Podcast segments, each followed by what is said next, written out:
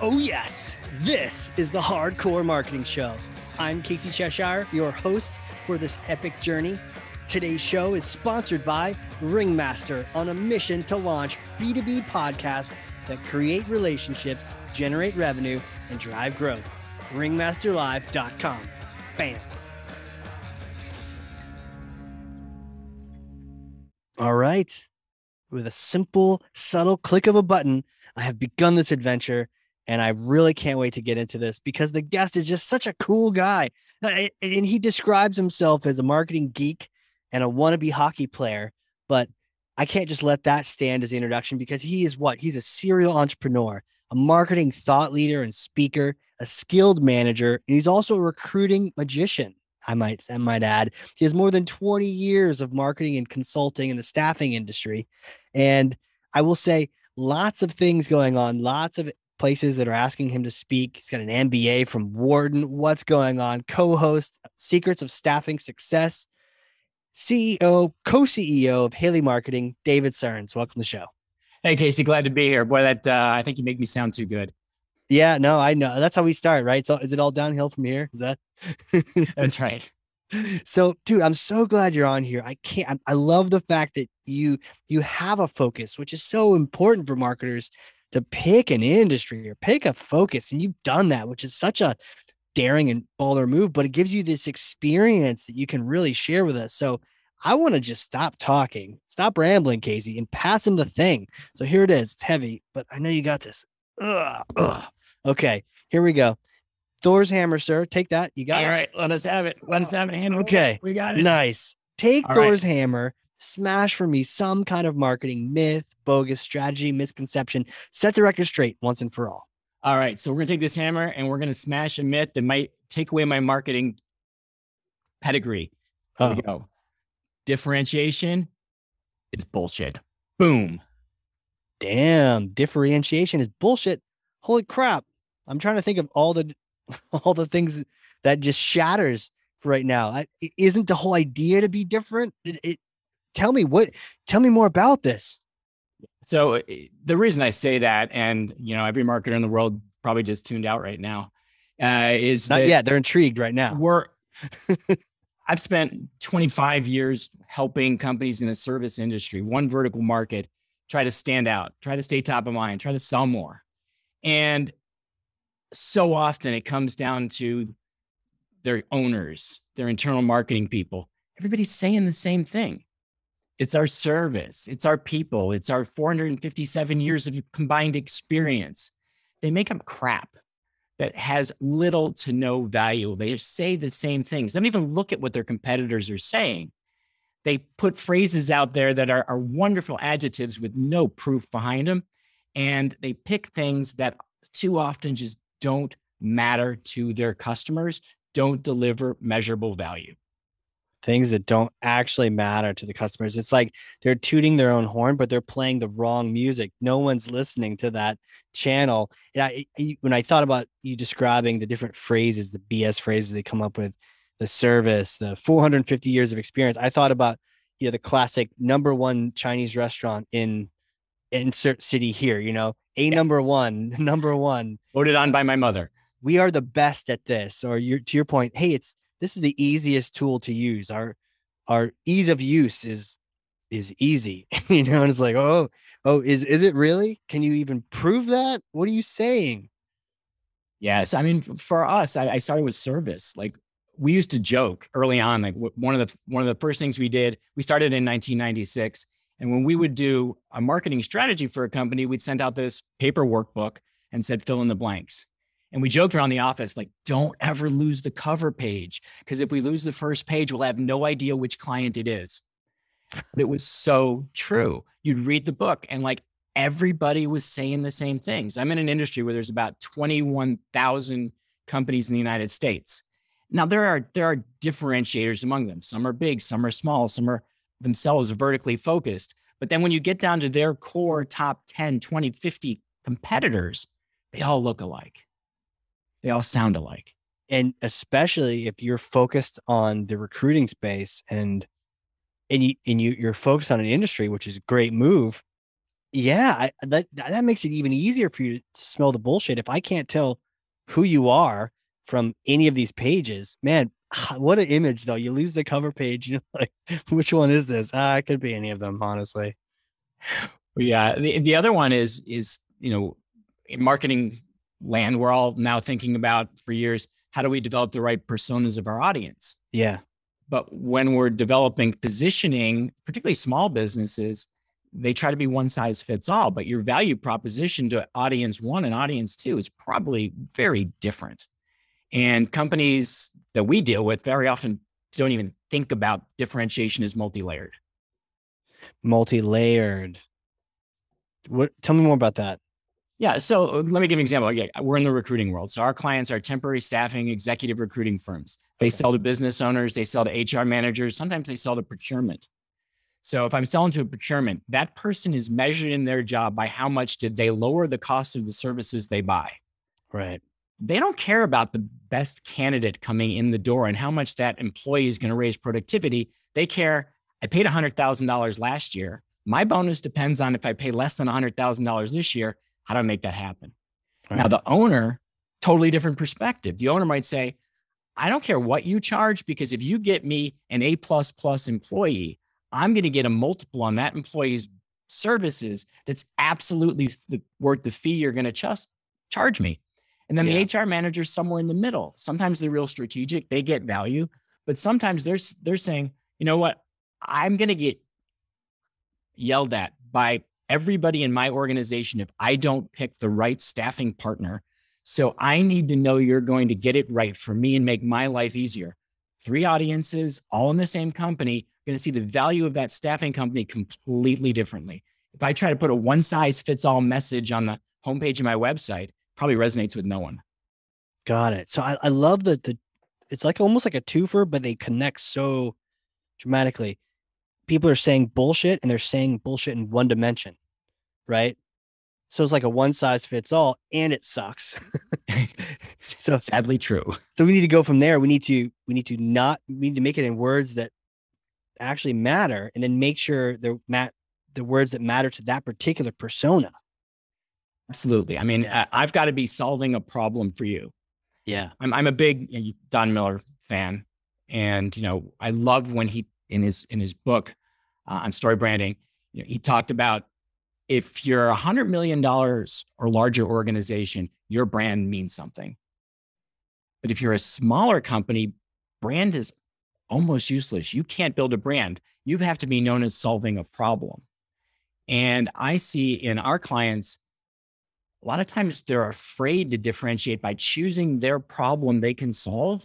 And the reason they're afraid is not that they don't want to solve a problem, but by saying, I'm really good at X, by default, you're saying, I'm not really good at Y. Mm. And people are so deathly afraid to give up a potential opportunity that they don't pick how they want to be positioned and then you're not good at anything. No one can be good at everything. And they don't remember right. And they don't remember you because you were that generic thing.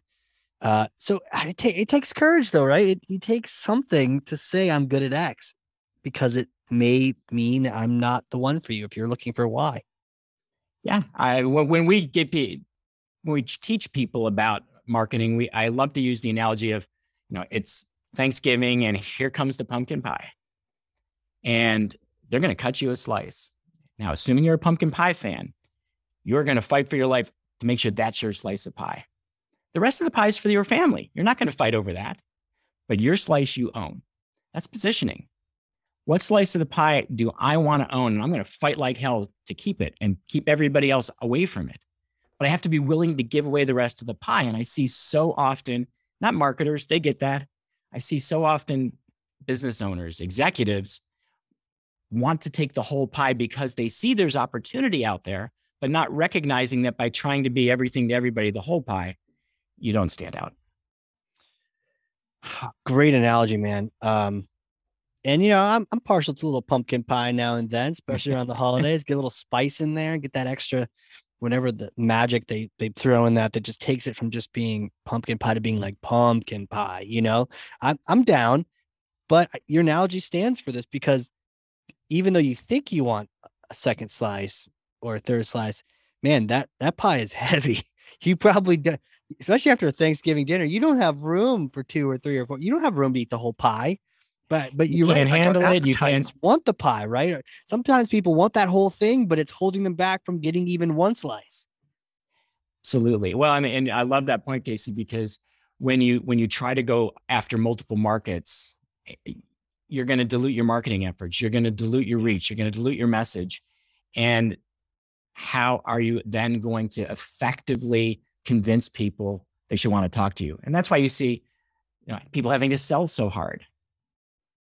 You know, I, I think I heard a great ad, adage, and it's like it was about marketing, but marketing is the cost of having an undifferentiated product. So the, Snap. the bigger, That's a mic drop moment. yeah, I, I, would love to take credit for it. So I can, I can only borrow things that I've heard. But you know, the, the, the, the bigger you make your product, what it does and who it does it for, the more you're going to be having to fight in sales and marketing and particularly selling. Like uh, our clients, as mentioned, there's 21,000 of them because they're not truly differentiating because what they say is bullshit. They've created a very high cost of selling. They've commoditized their business. They've hurt their pricing potential all because of how they approached selling their services, differentiating their services. Damn. It's depressing. How do I fix me? Fix me. All How do I right. get my pie? How do I Let's well let, let's flip it. Like and let Yeah. what really is different and what really matters. So, you know, fundamentally, some things I like to look at. If you're in a service business, what is your product? Let me give you an example. I'm in a marketing business. Most marketing businesses are sold as a service. It might be a retainer. It might be a some sort of, of project-based fee. Our company, we said, people want to get support. They want a website. We're going to create three different website products. They want blog writing. Well, we're going to have a blog writing product, very defined service. We productized our services to make it so that they we don't look like other marketing companies. Likewise, if you're in a product industry, today especially, like everybody who survives makes a good product. But it's the service you wrap around it, whether it's the no frills level of service. That's my differentiation is we don't do things and our price is less. Or it's we're really good at delivering some specific aspect of service. It's how we put service around a product that differentiates that product. Um, Wow. and, I, and I'm kind of like going through the, the B school four P's of marketing, but the next thing is your pricing. So I know when I talk to our clients about differentiating on price, the first thing they say is, we don't discount. It's like, I didn't say discount. Pricing doesn't mean you cut your prices. Pricing means you change how people pay for what you do. So we did something selling a website several years ago. Um, we saw that maybe a website should be a service, not a discrete event. And I like to vacation. And so I like to go to all inclusive resorts. And we said, why don't we have an all inclusive website?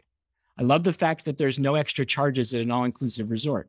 Why don't we do the same thing with a website? We'll roll in everything you want, we'll put everything into one package. And there's a set monthly fee for it. Now, if you're a little company, you can buy a website that you never would have been able to afford on your own because we changed the pricing model. Right. I know some somebody in executive recruiting that normally an executive recruiting fee is like 25% of the annual salary. And what they said is, we're going to do it over 24 months. So yeah, it's a big fee, but our payment terms make it so that smaller c- clients can afford it. So thinking about that that whole how do we price, not just what do we charge. It's another way to create differentiation because usually you're going to get it and your competitors can copy it, but you're going to get that first mover advantage of we're the ones who offer innovative ways to buy things. Yeah. You know, I, I love the, the you know the immediate pushback. We don't discount. Like ah, I don't want to I don't want to lose money on this deal. It's like no, think outside the box in a way that actually helps. Yeah, like the idea of that twenty five percent, man. Uh, for for recruiting fees can be pricey. It can be a barrier to entry, but instead you you're going to be paying this over time because mean, it might take us a while to find them.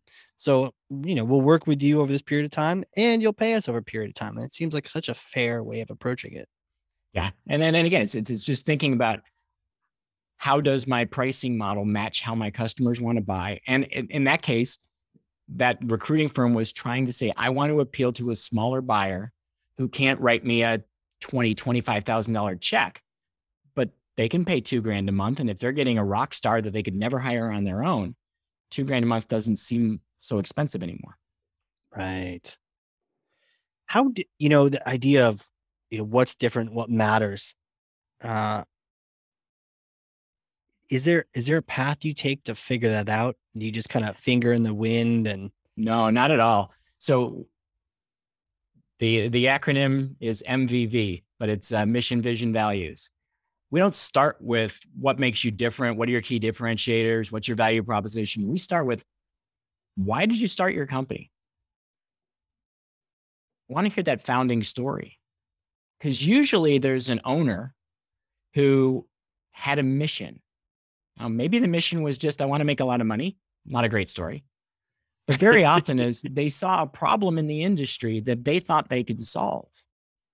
And that problem at, at its foundation is like helps define that differentiation. I'll also ask the question going forward, how do you want to change the world? What do you want to be known as being the best in the world at delivering? You had a magic wand and you were going to eliminate some problem for your clients. What problem is your company on a quest to eliminate? What's your holy grail? That'll help me understand their mission. That'll go to the vision. Now, tell me where your company's going. So I'm a, I'm a big Cameron Herold fan. I like his Vivid Vision book, and I like the fact that he doesn't try to take a vision too far into the future. He just looks three years out. So I want to I want to get a picture. Where are you going to be in three years? What's your company going to look like? Just like it does today. Are you going to grow? Where are you going to grow? And if you're going to grow somewhere new, why? Why are you changing what you do? I want to know where the what the future looks like because sometimes that vision of the future can be a really compelling story too. And that compelling vision of the future is like a magnet, particularly for attracting talent. And then I want to know their values. So, so I'll ask the owner, what do you stand for? What are the lines in the sand you won't cross? And you know, are they just some words on your website? Or do you live them in how you deliver your products and services? And if you if you live them, how do you live them? That'll teach me how their process is different. So I'll learn what they stand for, I'll learn where they're going, and I'll learn how they operate from understanding mission, vision, values. And almost always, that's where we find the best points of differentiation because we won't find an, another company that's exactly like that. That's the that's the cover page in that planning guide that really tells us who they are. Interesting. I, you know, I, I even had someone ask me this the other day. They said, "What's the difference between you, you know, my company, and those other guys?" You know, and it was a friend, so I, I could, but it was a friend who I guess potentially could be a, you know client as well, and and I gave him my answer, but it's almost like my brain was trained to give him a pricing answer. So one of the things I said was, well, you can get everything in their middle tier at our lower tier pricing or some I like I, I immediately went to I, I, almost like immediately commoditized myself, you know? Hundred percent. And I don't think I don't think that's unique. I think that's common is yeah. How do you compare to XYZ? It's and we get defensive, assuming the question is, how can you cut your price? And and really the person who's asking wants to know, like, I'm having a hard time comparing you to somebody else because when I look at your business, so let me give you another analogy. The other yeah. when I mentioned the pumpkin pie analogy when we're teaching positioning, there's a second one we use, which is the cereal analogy. So I will tell my team, I'll tell a client, I said, I want you to close your eyes and I want you to think of a box of Cheerios. Now, if you grocery shop for your family, do you know where to find that box in your grocery store almost without looking? Do you know? And I say, what aisle is it in? David, it's in the cereal aisle. Yeah. And what color is the box? It's yellow with black writing. Yeah. So, did you know there's probably 50 kinds of Cheerios now and only one is yellow with black writing? But that's in our minds. We've they, they've created that brand in our minds. And when somebody asks us, what makes you different, they're trying to figure out our Cheerios box, not just our price. Yeah. But we, we we're so trained, like, well, we, we look like all the other Cheerios boxes, so I've got to give it to you for less, or I've got to show you how we can be more a greater value. And you know, and even in this example, I mean, we everyone knows Cheerios are going to be more expensive than like Happy O's or whatever uh, store brand they have. But those are never quite exactly like Cheerios with that sweet honey crisp flavor. Um, so yeah, so we ha- we have to make sure we don't step backwards, degenerate, whatever the word is, to, to get defensive. We have to not be defensive when asked about us versus them. Yeah, it's a commodity mon- mindset. Like, yeah, commodity. When somebody says, "What makes you different?" You've got that commodity mindset. Oh, I am like them, and now I've got to show how we're different. Rather than almost saying, "I don't even understand how how you're putting us like them. Like we're completely different businesses. Here's what we stand for. Here's what we deliver because of what we stand for. Here's how we do it." But is that? I mean, is now does that matter? Does what we stand for matter then to it's, the customer? it's got to tie to the value. So I'll give you a, a great okay. story. We've got, I've got a client we're working with right now. When I went to their website, when I talked to them, I said, What makes you different? What makes you unique? And they said, We're all about customer centricity. And I went, Huh? Oh, it's a big word. Yeah. I was like, I was like, okay, um, what does that mean? And as I got to know them better, you know, there was a real strong value that comes from being close to the client. And what they were telling me was differentiation was more of how they ran their business. That customer centricity was a how, didn't matter at all to the client. Yeah. I said, you guys used to be like your clients before you started this. This is a company that provides IT professionals. I said, you ran a company that did IT solutions. You hired IT people. You probably worked with IT staffing companies. Why did you start this business? And they said, because the process of working with IT staffing companies was pretty awful because everything about the industry was was broken. They would send me tons of resumes, most of which didn't fit. They were just on how fast could I cram someone down your throat. So we decided that we really needed to focus on getting close to our clients. I said, okay, so the problem you're solving then is the service experience and having resumes crammed down their throats. The client centricity is how you're doing it. So we're going to use that in your branding and your differentiation. But that's the follow up. That's not what makes you different. What makes you different is the fact that you're changing how an industry works. And I can see that second part resonating way more. Hey, we're we're the we're the people that don't cram resumes down your throat. Is that how you'd phrase it? I'm a, would you go to that versus customer centricity, or is there a better way? So we're gonna we're gonna go with uh, you know basically the entire staffing model is broken. Yeah. Because it's an industry that is predicated on how fast can we deliver and how many can we send? Because that's how almost every IT recruiter was trained. So our this company's approach that is we focus on what do you need today? What are you going to need tomorrow?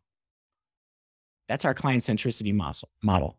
Right. And then we measure not number of submissions. That's the measure used by our industry. We measure ourselves an NPS score. So we don't care how many submissions we make. If our NPS score, and there's a 74, which is ridiculously high. But if our NPS score blows away our competition, that means that people who work with us really like working with us.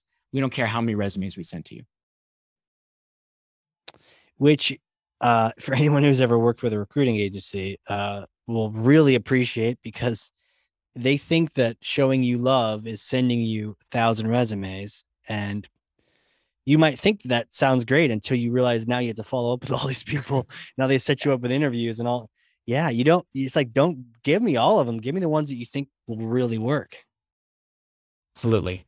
So that's the i mean okay, so we're going back to like that's where we always start is trying to figure out how to make differentiation not be bullshit by figuring out what is the company all about and how does that tie to the value they're delivering to their target audience. And again if they've got three different audiences or five different audiences what's the value for each audience? Because the messaging is not going to be the same. Right. Right. Wow. Man. Uh, it's crazy. It, it it sounds like a lot of work but it also sounds like not doing it is just a it's like not a disadvantage but it's like it's so critical to get this right because it's such a simple question. Help me understand you versus them. But if you don't have an answer, I mean, maybe even trying to justify going with you, but you got to have an answer that that reassures them that you're the right call. Mm. I think you know the other thing that that you're talking about, Casey, that makes a ton of sense is you need to have that. Here's what we stand for that's different, but that has to be backed up with the social proof, the reviews, the testimonials, the video reviews, so that it's not us saying this. Mm. It's this is what our clients say about us because now you've got something you stand for and someone to corroborate it. Yeah. And that trust is so essential. Whew. Well, um, I'm excited. I mean, I literally filled up my notes already. Normally, by the end, I fill them all up, and uh, I'm already in the margins. you were just a little bit in. Um, is, is there a first step? I know there's a lot of things we talk about MVV, different areas. Is there a, is there a step one? There, there's a there's a step one A and a one B. Um, okay. So the the the one A, I'm going to steal from our client and, and say the customer centricity, but get closer to the people you want to serve. Know their business better than they know their own business. And and I I laugh at this because we had a guy who worked for us for a long time, and eh, around his desk when that once upon a time when we actually worked in our office around his desk, he used to post articles. And I remember walking up to him one time and said, Matt, what are these things you're posting around your cube? He goes, Oh, they're articles we wrote. I'm like, Why are you posting articles we wrote on your own desk? And he said, Every time a client doesn't know something about their business that we already wrote about, I post it on the wall. And he goes, It just amazes me that we know more about how our clients' businesses run than our own clients do. And his whole all of his walls were covered with articles that his clients didn't know fundamental things about their own industry, but because we worked with so many people in industry, we knew things that each individual company didn't. So the closer you are to those clients, the easier it is to know how they work, what issues they're dealing with, help them anticipate problems. If I can anticipate their tomorrow problems, now I can think about my value proposition today in an entirely new way If you know, if I'm trying to service everybody, I can't know everybody's problem in every industry. And that's what we like about being vertically focused is we can know that much about what our clients do. So that was that was the 1A. To get super close to your customers so that you can build your business around what they need. The 1B, that goes back to that the 4 Ps of marketing. Now I look at our own company. Is our product well defined or do we take it for granted? Oh, I'm in marketing, so you're in marketing, so we do the same things. No, I can define the product completely differently. As I mentioned, for our own company, we productize services. Product companies can add services around it. So think about that product. We talked about pricing. What's the model? Is it just pay hourly, pay a retainer, pay half up front, half on delivery? Is it a fixed monthly recurring fee for a fixed set of services? What's the what's the pricing model? Pay over time. Um, then, of course, the third P in the four Ps is place or distribution. And this is one I think I've learned late in life the value of having really good partners. How can I be, you know, the best in the world is my product is an embedded solution in somebody else's product or service. Right.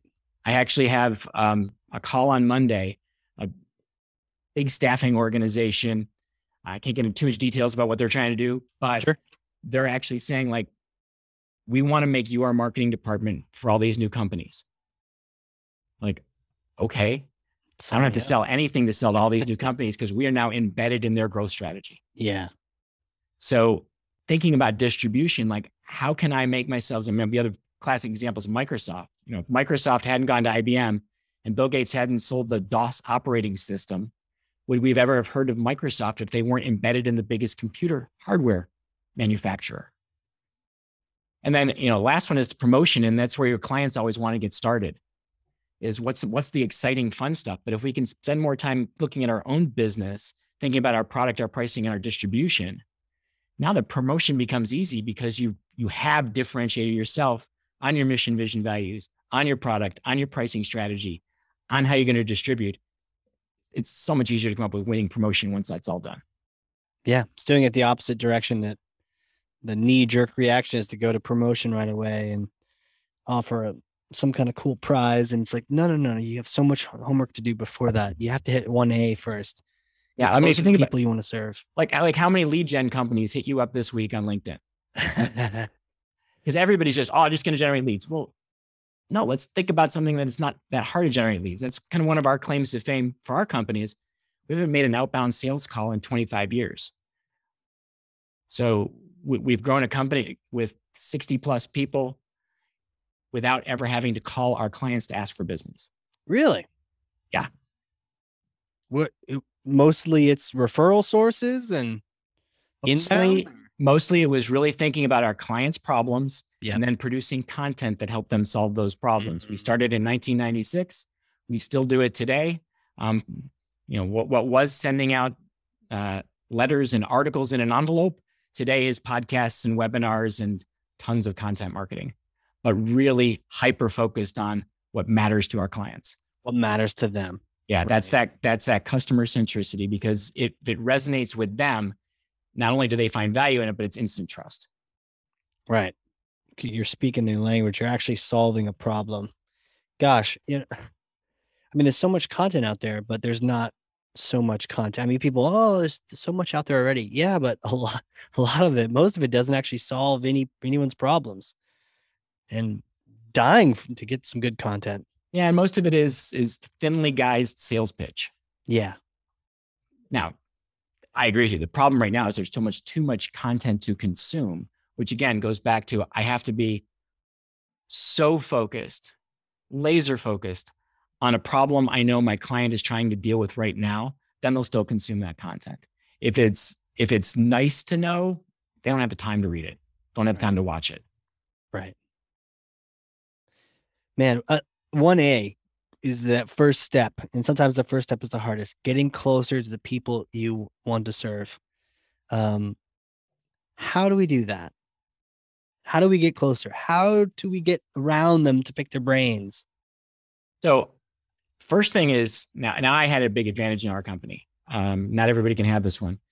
I grew up in the industry we serve. My mom and dad ran a staffing organization, so I was toilet trained on the industry. Gotcha. that helped. But if I didn't know anything about an industry, I'd start with their conferences, their trade publications. Before I talk to a client, I would go deep. What's going on in the industry? What are let's what's the agenda for the upcoming conferences? What are the topics? Because they put the agenda around the hot button issues. Who are the speakers? Because those are probably the industry thought leaders that I need to start following. What are they what are they talking about? Usually maybe not the keynotes, but a lot of the breakout session speakers. Those are the industry experts. Yeah. So what how do I learn about the industry from the people who are already in the industry? And then how do I start building relationships with those people? Let's connect on LinkedIn. Let's follow them. Let's read what they have to say. I mean, you just have to be thirsty for knowledge. Then once I start to speak the language, now I want to talk to the actual prospects and clients. Uh, you know, I mentioned to you before we went on air that I've had three conferences in the last three weeks. Yeah. Um, and so I was happy to be a speaker at the conference, but at the same time, while I'm there, I sit and I watch the other speakers. Mm, I, you know, and I, and my team, when we go with three or four more people to a conference, I'm like, guys, don't sit together. Go sit with people who are in the industry and talk to them. Listen to what they're talking about. Because when they're not talking about their family and fun stuff on the weekends, they're talking about their business problems because that's why they went to the conference. You will learn so much from just embedding yourself inside the industry. So that's that's where I get started. I love that. And then, I mean, I know you got a podcast too. So uh, that's a great way as well to build relationships and discover and all that. Yeah, that was a. I would say that was an accidental success, and so I, one day I, I need to write a book on on accidental successes because like almost every marketing failure we had over the years, we've found a way to to pivot it into a success. But our podcast was something that I didn't see any value in because we had been doing so much content marketing, and one of our guys was a, uh, a high, excuse me a co- college DJ, and he clearly missed his DJing day, so he wanted to get back on air and start a podcast for us. And I was like, oh, I don't know, really, one more channel. Was his name Jazzy Jeff? what good if it was? But he did, and he built an audience. And, and the brilliance of what he, he did is he's he did sort of what you're doing here. So we're going to go to people in our industry. We're going to interview them and try to find people who've had unusual success stories and sort of dissect how were they successful? Right. Not only does inviting guests on the show, it's great branding for us to have those guests on our show and also to meet them, but listening to them spend 30 minutes to an hour talking about how they did it and how they're addressing problems. It's like, wow, I just learned everything I need to know about my industry just by interviewing people. Yeah. Yeah. And you know, it's great too because it you build these relationships and these connections with people because you have that focused time. You know, we don't we wouldn't have this time at a conference, right? People are ch- chiming in, joining in the conference, you know, and it's sort of a flexible networking situation usually, anyways. But this sort of focused one-on-one time to really hear someone's words and in, th- in this case, learn from them uh, is just priceless, in my opinion. I yeah, can't couldn't couldn't agree more. Love doing it, and for those of you who are like me, I got into marketing because I'm terrible at sales and I'm not a good networker. but to go to events and just listen, you pull in so much, and then pretty soon you're leading the conversations because you've been to more than they have been. You've listened better. Yeah, and some you're right. Sometimes the best networkers are actually the ones that listen better, not the ones slinging cards out like a I don't know, like they're shooting cards out like a machine. Like, oh, nice to meet you. Bye. And like, okay, I didn't meet you at all. I'm not gonna remember that call, that card tomorrow.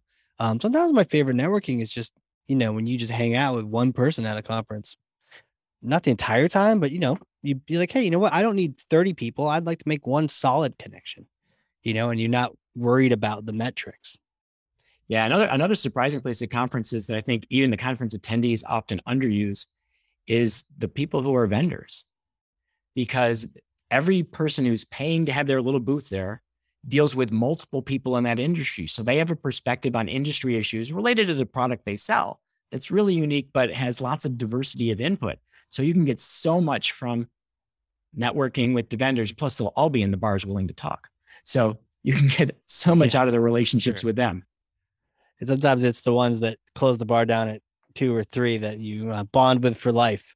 um, so good, man. Well, you, you you mentioned you know challenges earlier. What kind of challenges do you struggle with? Obviously, you've got some killer branding and you've got some great differentiation because we know what that actually is now, and I can't imagine uh, how how powerful yours is. What what kind of things do you still find as challenges yourself and your in your team? Yeah, well, um, I'll, I'll, I'll skip the HR management challenges, but it's great resignation I'm done with.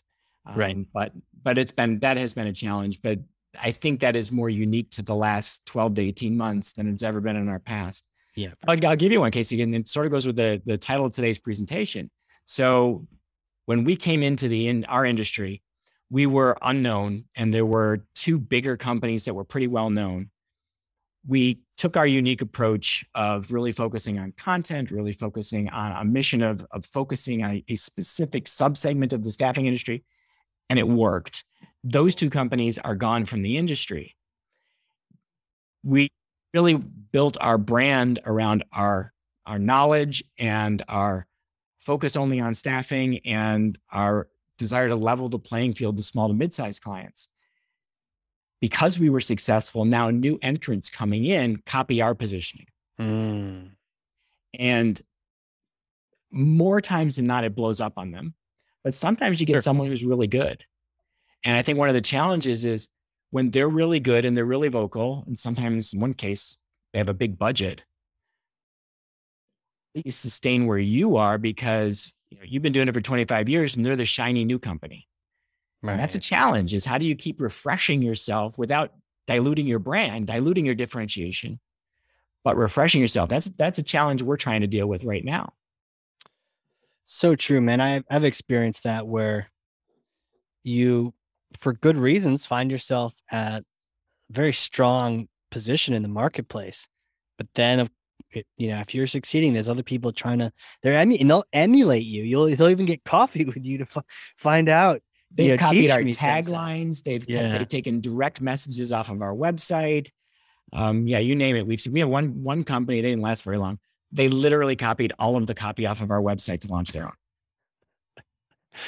And then they do that. I mean, and that's the crazy thing is that these new entrants, sometimes they're quality people and they're learning from the best, your team. And then you have the sketchy ones that, and when they use yours and then they don't follow through on it, it kind of dilutes yours too, right? Absolutely. It's yours a negative, like, oh, I've worked with the company with your approach before and they were absolute idiots.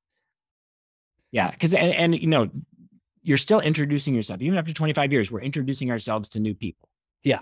So we've still got it. We've got to still focus on building credibility like it was day one and never resting on our laurels because you're exactly right.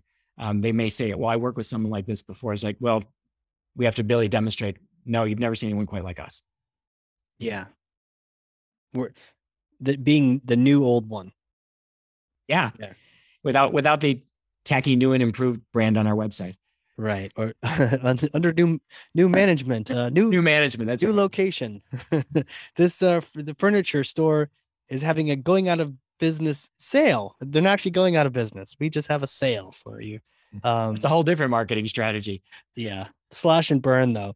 Uh yeah, interesting. I, the, even the concept of refreshing. I think if we were to do another one of these things, you know, hang out again in a in a couple months, you know, check back in. I, I'd love to just sort of explore that topic of refreshing all of this because it, it- you all the, all the work you've just described you go through this you kind of want to just let it ride right you want to just look i already did that can i please now just focus on promotion it's like yes until you can't It's absolutely. And, and related to that is like as you grow, you know, a lot of companies are built around the persona of the owner. yeah And so that's great when you're small, but as you grow, it's not sustainable. And Yeah. so now having to develop other people who can be in your roles. Now I know some companies can get really big, you know, look at Elon Musk, okay? You know, Tesla is Elon. yes So I some people can can carry that off. I, I can't. he So- literally designs parts of the car the Yeah. most important parts yeah But for I think most of us, like in particularly in the marketing world, you know, we have to look at is is there a brand of personality that our business is associated with, or does the business itself have to have a personality with key people leading the charge? yeah Um, that's a tough one to figure out, and and we've struggled with it because we're trying to to get more people to be visible for the organization and actually make that part of our differences. You know, we're not one person you see online. We're a team of people who are who are thought leaders in different subspecialties around what Yeah. we do. But it's not been easy to get there. And we've got a couple guys who are doing it really successfully. And when it works, it's great. And it takes a it takes an owner or founder it takes a, a leader to be able to know that them being in the spotlight is maybe for a time you were leading but now you you actually need your team to do it because like you're saying like you don't want to actually be permanently attached to that later on valuations it will will deduct for that Yep. if you're a critical part of the machine on the strategic side on the sales side whatever the case may be it starts out as a strength but it it turns into eventually a weakness and it holds you back. And i you know i've i've seen this with the podcasting too where you know maybe you have a- show I, i've had company where i had a show cool cool had a show but then the real turn was when i launched shows for my team and they weren't they weren't a duplicate of mine. I still had my my playground to play in but they had areas that they were way better than me at and they played in those playgrounds right? And and that attracted its own unique crowd of our personas like we talked about at the very beginning to that particular segment so yeah it, it, it it's it's so interesting to to make those shifts It's really exciting when you can succeed in helping them develop and they start to develop their brand and they develop a following. agree Um, but it's it's hard to get there. And then that you mentioned it, like the owner has usually a different level of dedication and commitment to making it happen than somebody who may just be a team leader or a product leader in your organization. Um, you have to find a ways to get them that excitement so that they, you know, they live it, breathe it, just like an owner does.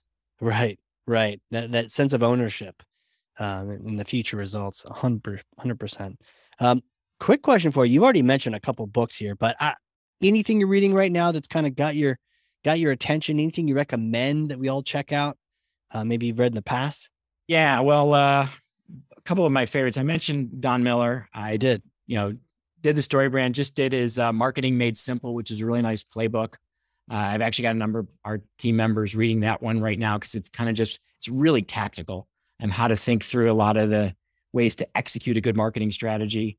I'm a huge fan of Marcus Sheridan and his book, uh, You Ask, They Ask, You Answer. I said that backwards. They Ask, You Answer.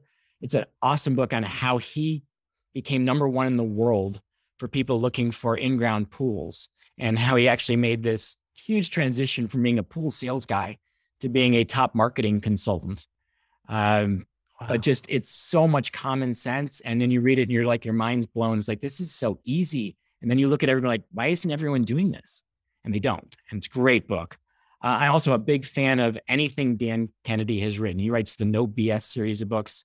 So I just reread one on on No BS social media marketing um, because I was trying to, to look at some trends in social and where I see our internal team going. And I figured if anybody could cut through the BS, it was Dan, uh, who's a self-proclaimed hater of social media, but he wrote a really good book with a co-author on it. But he's got everything on direct response marketing. Right. And then the one, the guy who got me started in marketing is Seth Godin, and you know, going way, way back, you know, permission marketing was the first aha book to me. And it's interesting because the industry now seems to have gotten so far away from that concept of getting permission to market. But that was really how we went 25 years without making a sales call. Right. Wow. I feel like I just uh, my my bookshelf has just grown, and and for my team as well. The idea of getting these in front of the team, um, even creating a, a book section for our team. These are fantastic, man. Thank you for that. There are some books in some people's futures. They're about. Maybe to I, I almost forgot. I almost forgot one that's a little lesser known. Yeah. a guy named Sean D'Souza, and he wrote a book called The Brain Audit. Um, it's more of the psychology of how people buy and react, but it, don't don't let me throw you off. He he's got this great writing style that's totally conversational. He's a cartoonist, so it's really fun to read. Oh, I love that. Oh, what a great list, man. Uh, my next question really is like, who are you? Who are you? You, I've, I've literally, I'm running. I have no paper left, and great book recommendations. Um, all this good stuff. Take me back in time. Did you know that you were going to be a marketing czar uh, at an early age and, and an entrepreneur and all these things? Anything but I'm I when I said marketing geek, focus on the word geek. I was the nerdy kid growing up. Um, I got I, I got into computers in high school, which a lot of kids did, but for me that was in the late 70s, early 80s. Uh, when I went to college, I wanted to have a, a major in computer information systems. There were two, two schools offering it. It made it really easy to choose where to go to school. I didn't get into one, I got into the other. I know where I'm going to college. There you go. It was uh, the national news came in because we were the first school in the country where every incoming freshman got a new PC, a Zenith 100. I'm sure all of you had one of those. Holy with, crap! Um, well, let's see, no hard drive and uh, 10 meg of RAM. It was a killer machine, but somehow there were drinking games written for it within three days of them coming out of the boxes. It was amazing. of um, course. then- what was it called? A Zenith what? A Zenith 1 Z100. It was like 1983. Zenith 100. Oh, I see a picture of it. Okay. With the you had the two discs. It was like an Apple IIe. You got the Yeah. two discs. Had drives. the green screen. You had a floppy drive, five and a quarter floppy drive. We had one. yeah. Oh, you only had one floppy drive? Yeah, you know, it was what, are they going to give to freshmen? Oh. I see that model. Yep. Yep. yeah, that's too bad because when you had two, I had two, so you could copy from one disc to another, which was way more mechanical than people think of it these days. But you would hear it grind like we're copying from one side to another. Wow. Okay. So you, you and the Z100 just yeah. So my my degree was undergraduate degree was in information systems. Yeah. And then uh, I went to work in the IT department of a, a large bank for a couple of years. Went off to get my MBA. That was in entrepreneurial management. Still had no thoughts about marketing. I literally had taken a couple of marketing courses undergrad and one in in graduate school. And then as soon as they hand you your MBA in small print, it says you know everything. and so I I started a software company with my wife and one other guy, and I quickly learned that I I didn't know jack shit. I like I, and particularly I didn't know sales and marketing. Hmm. And so I spent two years getting very, very hard, painful lessons in everything you could possibly do wrong in launching a company. And we actually folded up for about two years. And I happened to hear a guy named Jim Cecil.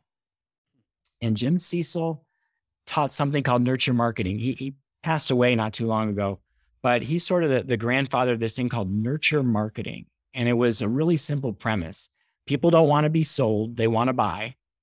You want to position yourself as an expert. And the best way to do that is to nurture relationships by sharing high value content. That was Jim.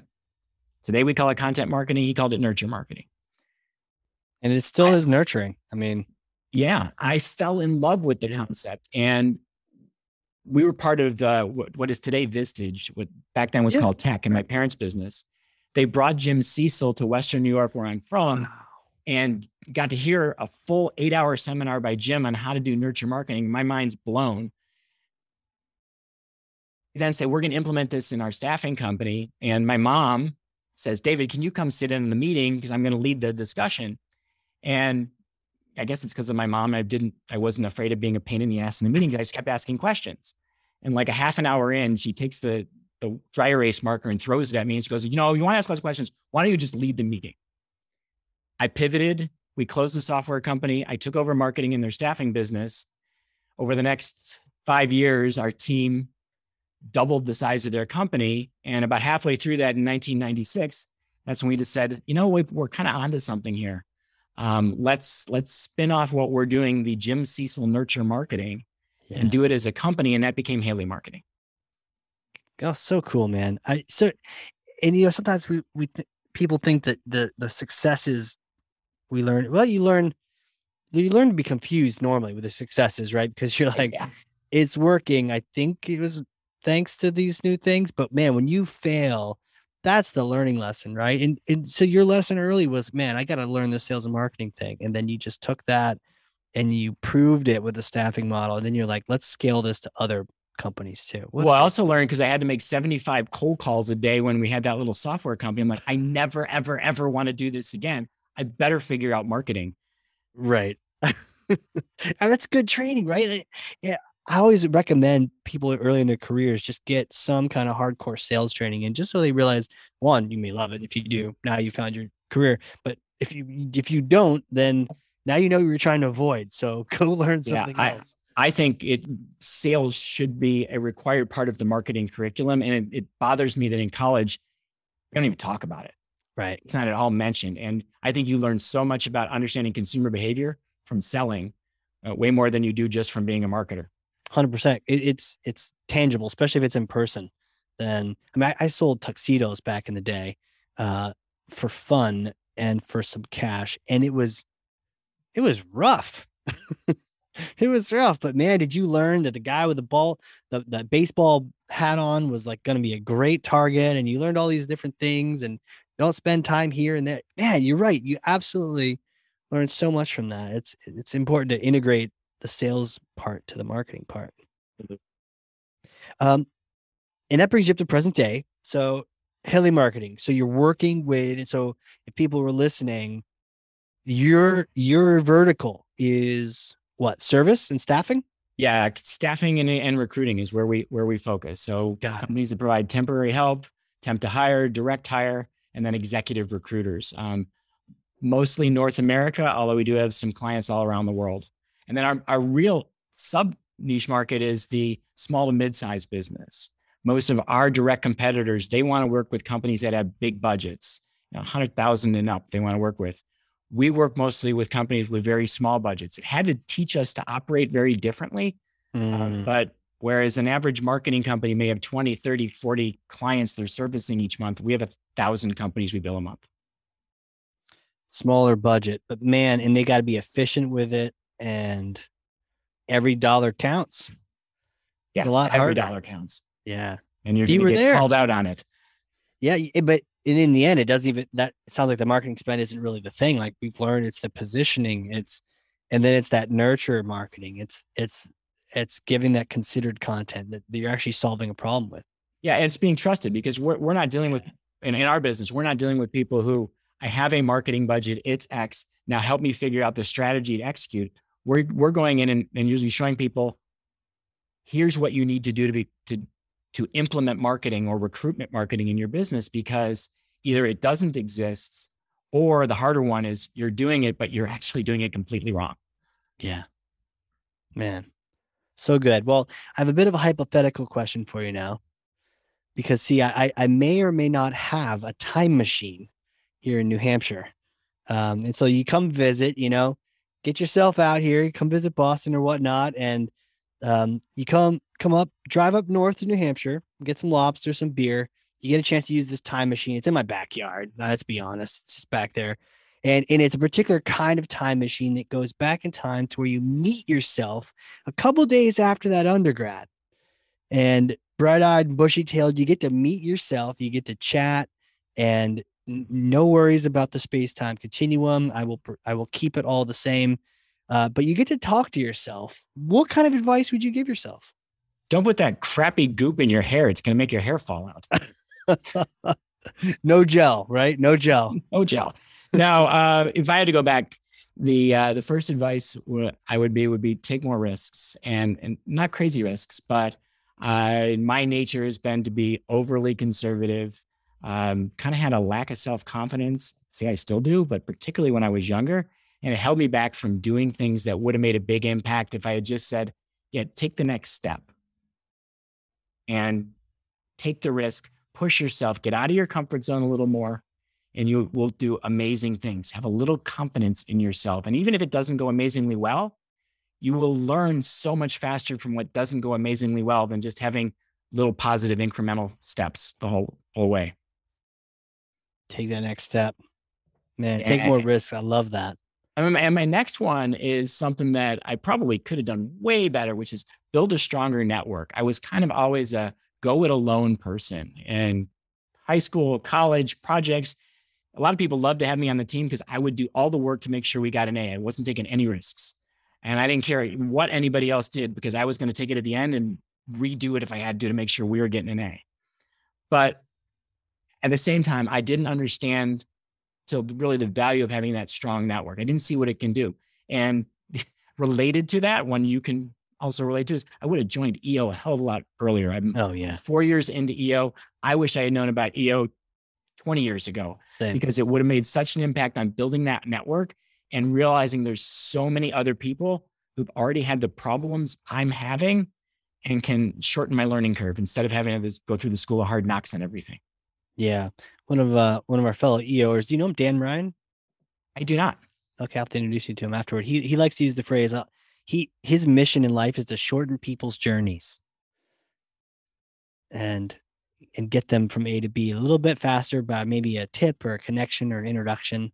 Um, man, what a great point. Yeah, EO is just an, a magic network for entrepreneurs. So, with that, I I almost was going to let you go, but then I reminded myself that we got to talk about hockey. You got into hockey how how old were you? Tell me tell me this. 43. I started to play 43. ice hockey. Yeah, like a lot of people, you you watch your kids doing something. My daughter, um, I remember vividly. My daughter was exceptionally shy, and she comes home one day and said, "Mom, Dad, I found my sport." Really? Wow. What? What? She's like, "I want to play hockey."